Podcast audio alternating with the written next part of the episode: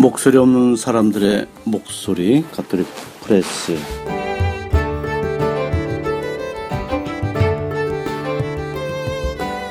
종교를 선택하는 것은 사상, 가치관, 내 삶을 근본적으로 바꾸는 일이거든요. 근데 오늘날 천주교를 선택하는 것은 그런 도전이 없잖아. 그래서 그냥 나, 어, 나 천주교, 불교, 개신교, 그지? 있는데 그 중에 내가 하나 선택할게.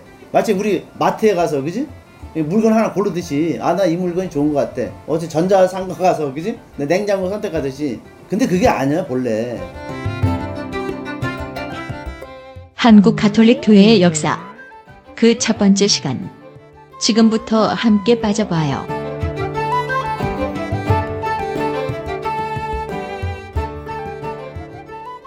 가톨릭 교회의 역사. 두 부분으로 나눠지는데, 예, 하나는 이제 우리 창립 과정과 초기 역사, 주로 박해시대 순교사, 그리고 이제 두 번째 우리 파트는 그 일제강점기 때 교회사 이렇게 나눠집니다. 저한테 본래 주어진 그 주제는 일제강점기 시대의 우리 교회 역사, 특히 친일 부분에 대한 주제로 저한테 줬는데, 일제강점기 이전 시대를 봐야 이게 역사적으로 이게 이제 어떤 흐름이나 맥락이 이게 이어지죠. 일제시대만으로 딱 띄워놓고 볼 수가 없어서 그 앞에 부분도 한번 간단히 정리해보고 일제시대 역사를 넘어가겠습니다. 우선은 그 첫 번째 거기 나와 있는 대로 하면은, 우선은 그 소현세자와 가톨릭 그 선교사와의 만남을 좀 먼저 살펴볼 필요가 있어요. 그 임진왜란 천오백구십이 년부터 천오백구십팔 년 약 칠 년 정도 우리 극도의 그 혼란 시기를 겪은 조선 왕조 가 있었죠. 그 다음에 임진왜란 이후에 조선은 천육백삼십육 년 그 청나라 침략을 받았어요. 이게 병자호란인데 인조 십사 년 때 청나라는 조선과 전쟁을 했고, 그리고 우리 그 조선은 그야말로 굴욕적인 그 패배를 당하게 되죠. 청나라가 이제 그 중국을 통일하고 이제 북경으로 천도를 했다. 그때 그 병자호란으로 인해서 한국 조선에서 볼모로 잡혀, 잡혀간 두 왕자가 있었는데, 소현세자 그리고 그 동생 복림대군도 볼모로 잡혀갔어요, 북경으로. 이때 그 조선에서 우리 끌려간 백성이 한 오십만 명 정도는 엄청난 국민들이 유배를 가게 되죠. 그때 그 소현세자가 북경에 머물리면서 있던 예수의 선교사 아담 샬 신부하고 친교를 맺었다 나왔어요. 근데 이제 이게 그 역사학자들마다 좀 의견이 분분해요. 소현세자가 그 아담샤 신부하고 친교를 맺긴 맺었지만 그렇게 뭐 천주교에 깊이 예, 관심이 있었느냐라는 이제 부분. 왜 그러냐면 그 소현세자의 일기에는, 소현세자가 기록한 그런 문건에는 그게 나와 있지 않다 어? 라는 학자들이 있고, 또 다른 학자들 사이에서는 그 아담 샬의 그 아담 샬이 기록한 예, 자료에는 그 소현세자의 천주교에 대한 관심, 서학에 대한 관심 이런 게 자세히 나와 있다. 사실 그건 있어요. 어? 아담 샬의 사료에는 그 소현세자의 만남 이런 게 잘 기록돼 있어요. 그러니까 이곳은 이제 학자들마다 조금 에, 뭐 강조점이 달라요. 근데 어떻든 이제 그것은 분명한 사실이에요. 만남은 이, 만남이 있었던 건 사실이에요. 소현세자의 의도는 서구 문물과 에, 서구 문물을 접하고 그러면서 또 가톨릭에 대해서 그 관심이 많았다는 거, 그리고 예수의 신부들과 교분을 계속 지속했다는 거, 북경에 있으면서. 그리고 향후 가, 한국에서 가톨릭 수용까지도 의도했다.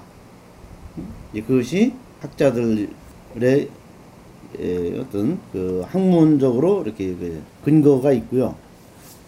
그런데 이제 천구백사십사년 십일월 소현세자가 이제 귀국한 뒤에 칠십일 만에 갑자기 죽게 됩니다.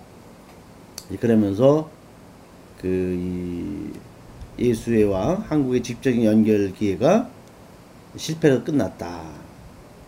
이것이 우리가 좀 짚어봐야 될 대목이 아닌가. 이제 우리 당시 조선은 그 유교 근본주의가 강력한 국가였죠. 그리고 철저히 그 세국 정책을 견제하고 있었다는 거. 그때 이제 그 십칠세기 이후 중국을 방문하는 조선의 사신들이 예, 많았어요. 그럼 매년 정기적으로 방문을 해야 되고, 또 이게 청나라와 우리 패전국가였던 조선과의 관계, 이게 이제 얘기해서 사신을 계속 보냈는데, 그때 그 사신들을 통해서 그 가톨릭 서적들이 유입되기 시작했다. 응? 그 서학서라래, 서학. 서양의 학문.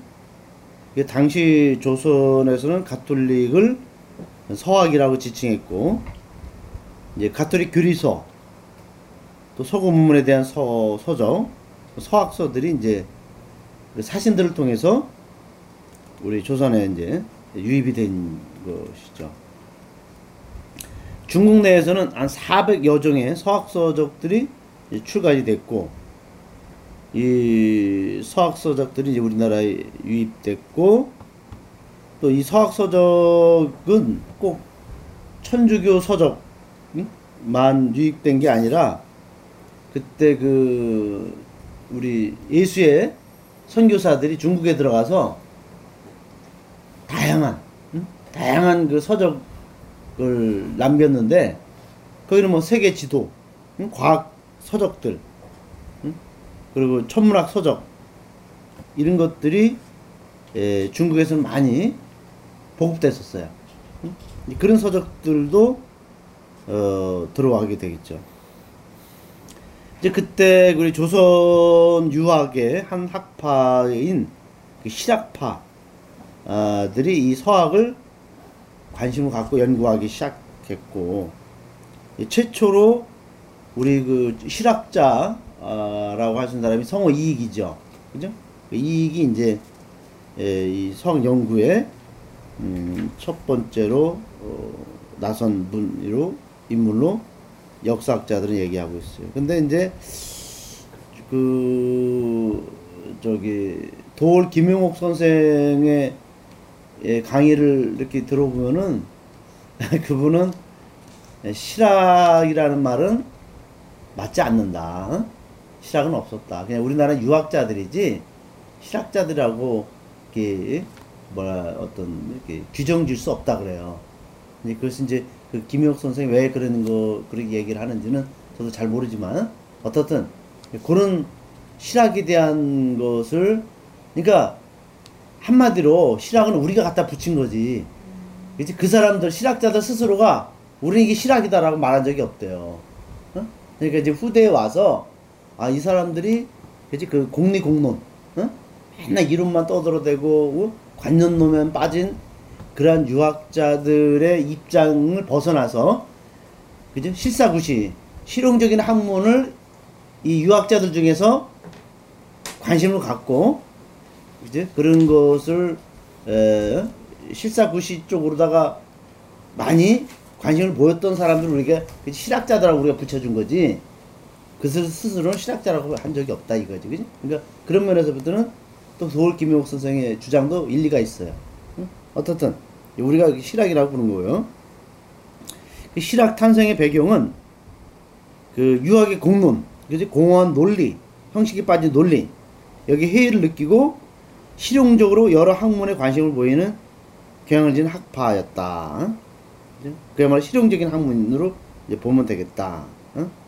유학이 그 관념적이고 또 명분 이론등에 치우쳤다면 실학은 사회개혁을 실천하면서 백성들의 삶을 변화시키는 그리고 국가를 부흥시키는 그 현실에 유익한 학문으로 우리가 좀 볼 수 있다.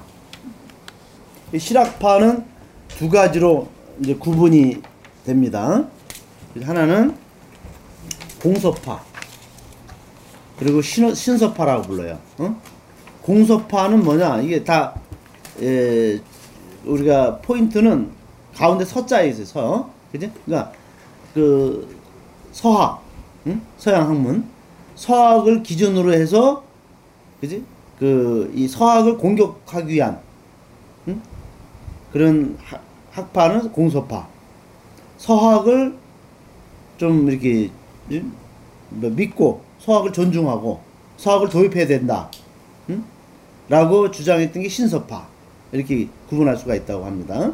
그래서 공서파는 서학을 연구하면서도 이를 비판적으로 또 분석하고 논쟁적으로 다시 공격하기 위해서 서학을 연구한 학자학으로 물론 뭐 안정복 같은 사람이 대표적이고 에, 나중에 이 공서파 쪽에 있는 사람들이 한국 천주교를 박해하는 입장에 있었다는 거예요.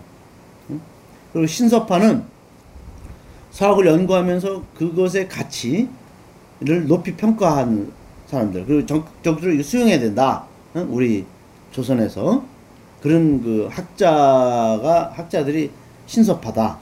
그러니까 서학을 신뢰하는 그런 학파들. 우리 천주교 창립의 그 멤버들이죠. 권철신, 권일신, 이벽, 정약전, 정약종, 정약용 이 사람들 다 신서파. 예, 이렇게 구분할 수 있다. 그죠?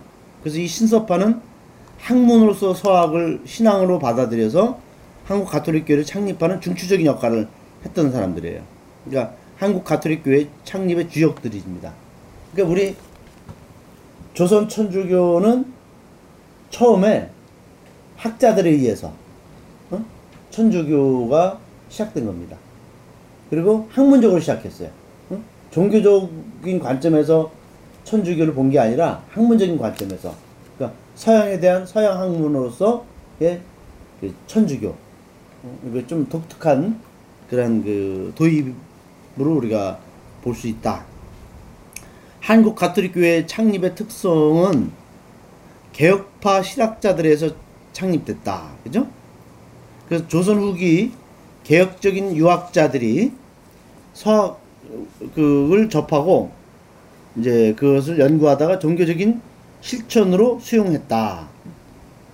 보통 우리가 다른 나라의 천주교 선교 과정은 수용 과정은 보통 그 서양 선교사들이 예, 들어가서 직접 이제 그 서양의 종교를 전파하고 그리고 이렇게 좀 강제적으로 어? 이제 예? 선교를 했는데 우리 조선은 그죠? 어떻게 했습니까? 그죠? 우리 민족 구성원들이 자발적으로 이 어? 우리가 도입을 합니다. 그러니까 외부에 의한 선교가 아니라 내부에 그죠? 그 어떤 수용이 예, 천주교 한국 천주교의 예, 좀 세계사적으로 없는 그런 특성을 갖고 있다. 우리 조선은 유교 사회로서 봉건적 지배 체제에서 신분 계급이 철저한 그 사회였다는 거. 이것이 이제 천주교 도입 과정에서 중요한 부분인데 사회적 배경이죠. 조선 후기는 사회 경제 사회적 경제적 변동으로 인해 조선 사회를 지탱했던 봉건 지배 체제가 급격히 무너져 가고 있었다. 응? 그래서 권력 지배층은 정치 기강 확립과 기존의 사회 질서를 강화하기 위해서 예학을 중시했다. 예학, 그죠? 예학이라는 거 여기 이제 제가 간단히 정리했지만은 뭐 추교 사상, 응? 그죠? 이런 거. 그다음에 우리 부모가 돌아가시면 삼 년 동안 그 상복을 입고 산소 옆에서 부모를 모셔야 돼. 그죠? 돌아가신 부모. 이게 이런 어떤 그 이렇게 형식적인 예식 응? 이런 것이 엄청 강화됐어요. 그러니까 사람이 이제 이 실생활에서 이 예식에 치중하다 보니까 실생활의 그 삶이 너무 피폐해진 거야. 응? 이것을 예, 그 당시 이제 사회가 그런 분위기였다는 거. 근데 그 신학자들은 민중을 탄압하는 지배층 중심의 여러 제도들을 제도들을 개선해야 한다고 주장해서 그 민중들은 전통 질서에서 벗어나 누구나 평등하게 살 수 있는 그런 새로운 세상을 갈구했다. 그죠? 그래서 우리 한국 천주교의 창립자들은 인간 평등, 인간 존엄성, 응? 사회의 어떤 개혁, 이런 민중들의 그 어떤 욕구, 이런 관심을 적극적으로 이제 수용했다는 것이죠. 그러니까 그 천주교가 그 조선 후기의 그 사회 개혁, 개혁 세력의 주축이었어요. 오늘날 우리 이제 지금 한국 천주교의 그죠? 이런 그 사회 안에서의 어떤 위상, 그죠? 또 역할과 그죠? 옛날 이백 년 전의 역할 비교해 보면 너무 큰 차이가 나죠, 그죠? 오늘날 우리 한국 가톨릭은 역사의, 그죠? 어떤 태행적인 모습, 그죠? 어떤 이 개혁의 그 주도 세력이 아니라, 그죠? 지금 뭐예요, 그죠? 개혁의 그죠? 방해 세력, 그죠? 개혁을 거부하는. 그러니까 이것이 우리가 정말 반성해야 될 문제예요. 순교 정신 뭐 얘기하는데 순교 정신은 이 사회의 그 변화, 예, 누구보다도 앞장서는 응? 천주교로서 가야 된다는 게 순교 정신이거든요. 이 기존 질서와의 충돌과 선택에 대해서 우리 한번 보겠는데, 조선 왕조는 형식에서든 실제에서든 유교를 국가의 종교, 근간 이념으로 그 이제 세웠거든요. 그래서 우리가 조선에서 유교를 국가의 정학이라고 불렀어요. 어? 정통 학문. 이게 조선 시대 그 가톨릭교의 역사, 가톨릭 역사는 그 이른바 그 우리 얘기죠. 유교 근본주의하고 가톨릭 근본주의가 이렇게 정면으로 충돌하는 그런 역사, 갈등한 역사였다. 응? 천주교 교리는 그 당시 새로운 세상을 갈구하는 민중들에게 큰 매력이었고 희망이었어요. 그 힘이었어요. 아, 그런 세상을 우리가 만들어야 된다.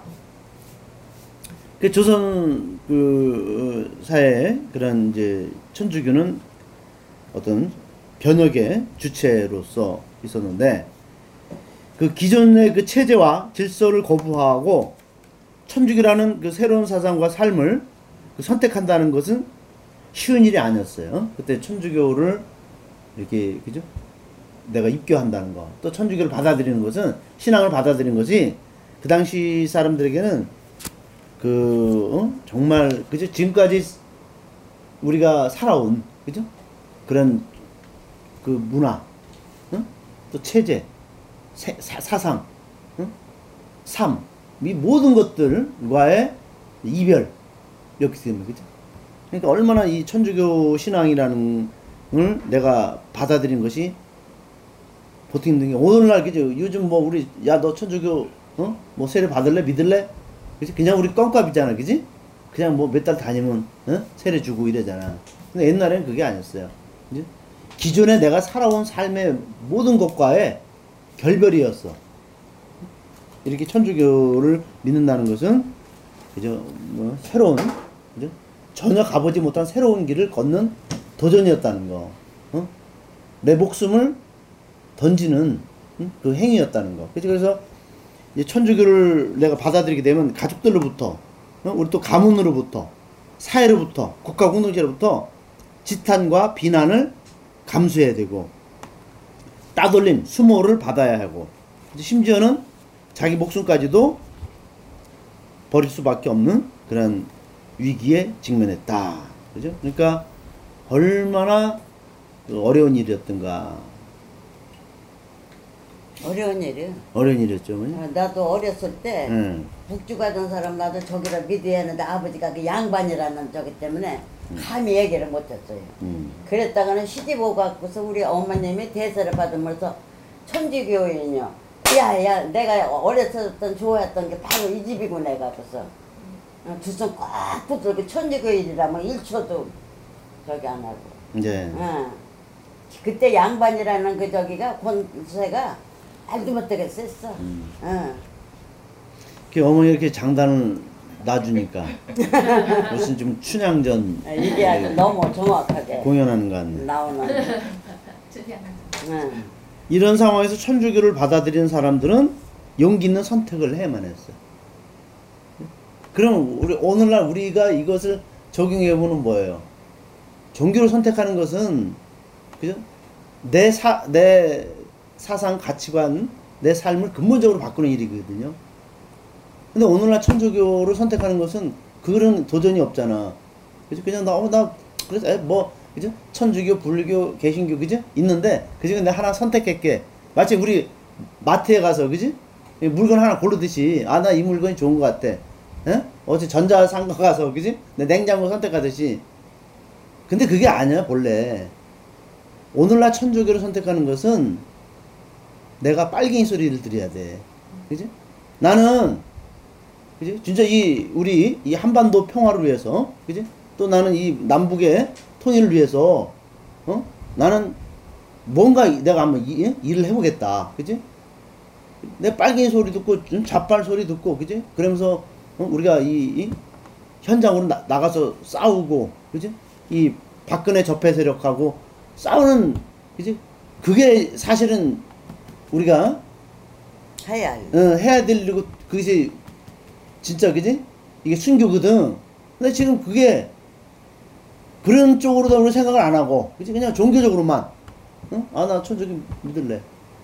그러니까 지금 우리가 그지? 이 옛날 조선시대 이 천주교 응? 신앙을 받아들이는 것을 우리가 대입하면은 오늘날 그지? 우리들이 무엇을 해야 될지 그지? 무엇을 해야 될지 지금 우리 사회의 이런 잘못된 가치관들 그지? 이 수많은 이 여러가지 예, 불의한 것들 그지? 잘못된 그 관행들 친일파 청산 그지? 이런 것과 어? 우리가 완전히 결별해야 되거든 그지?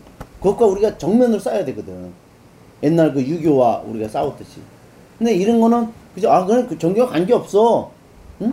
그런 거는 너희들이 응? 그, 그 종교적인 문제가 아니야 그게 아니라는 거예요 그지? 그래서 오늘날 우리가 목숨 걸고 싸우는 사람들, 그지? 이 세상의 어떤 변화를 위해서 잘못된 것을 응? 바꾸려고, 그지? 개선하려고 싸우는 사람들이 결국은 순교자들의 후예들이야. 그치? 이번에도 우리, 그 저기, 별 네 개짜리, 예? 박찬주 대장, 그지? 그 공관병 애들이, 예? 다 폭로했잖아. 그지? 공관병들을 노예로 부려먹고, 그지? 막, 응? 애들을 그냥 그, 인격을 무시하면서 어떻게 그런 애들이 순교야 그지? 내가 그지? 내 자기가 당할 그지?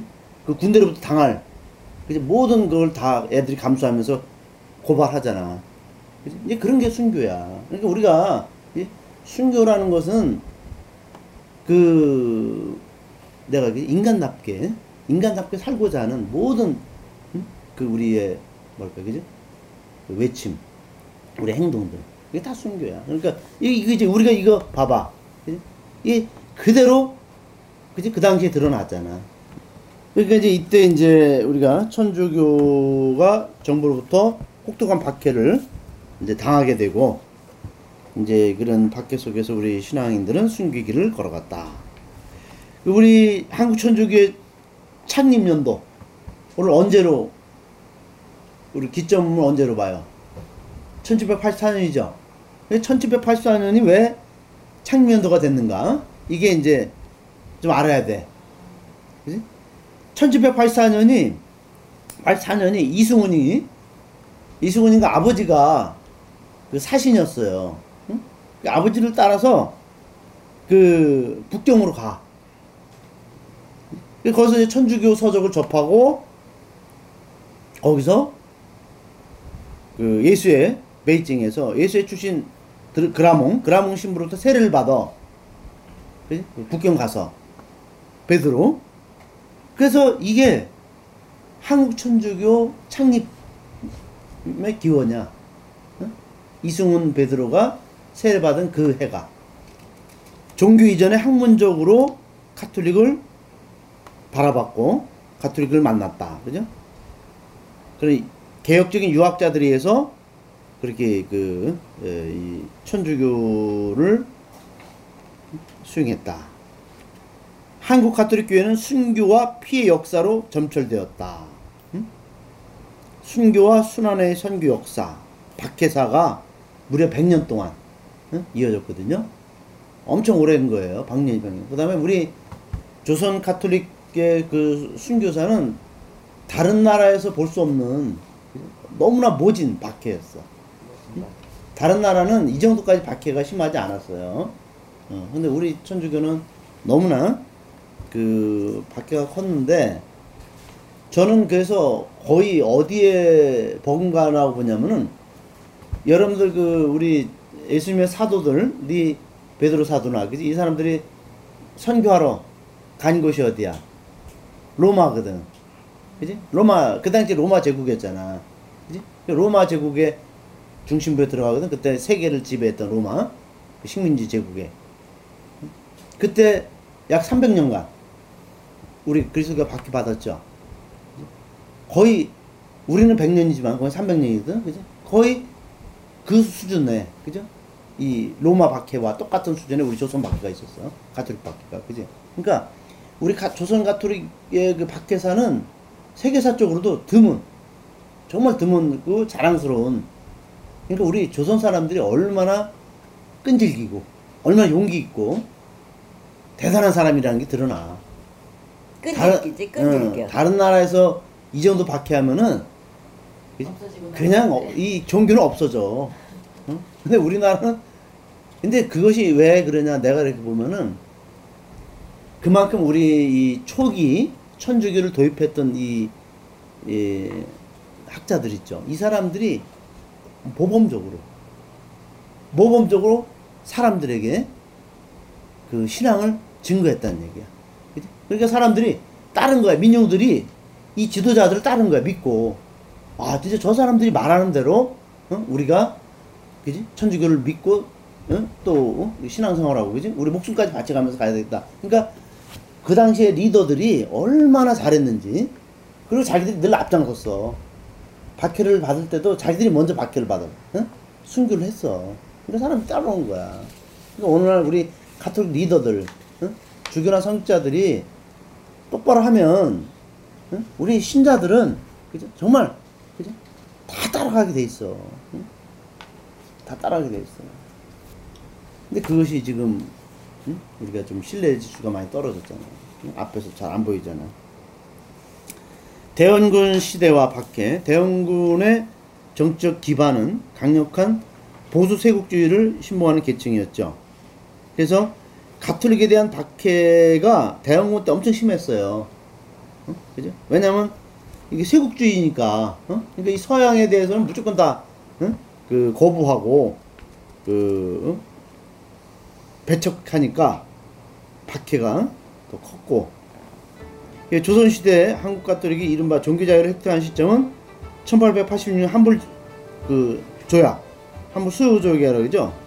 한불 수요 조약 체결에서 이제 종교 자유가 비로소 이제 우리가 볼 수 있다고 볼 수 있죠. 네, 네. 이 부에서 일제 강점기 한국 가톨릭 교회사가 이어집니다.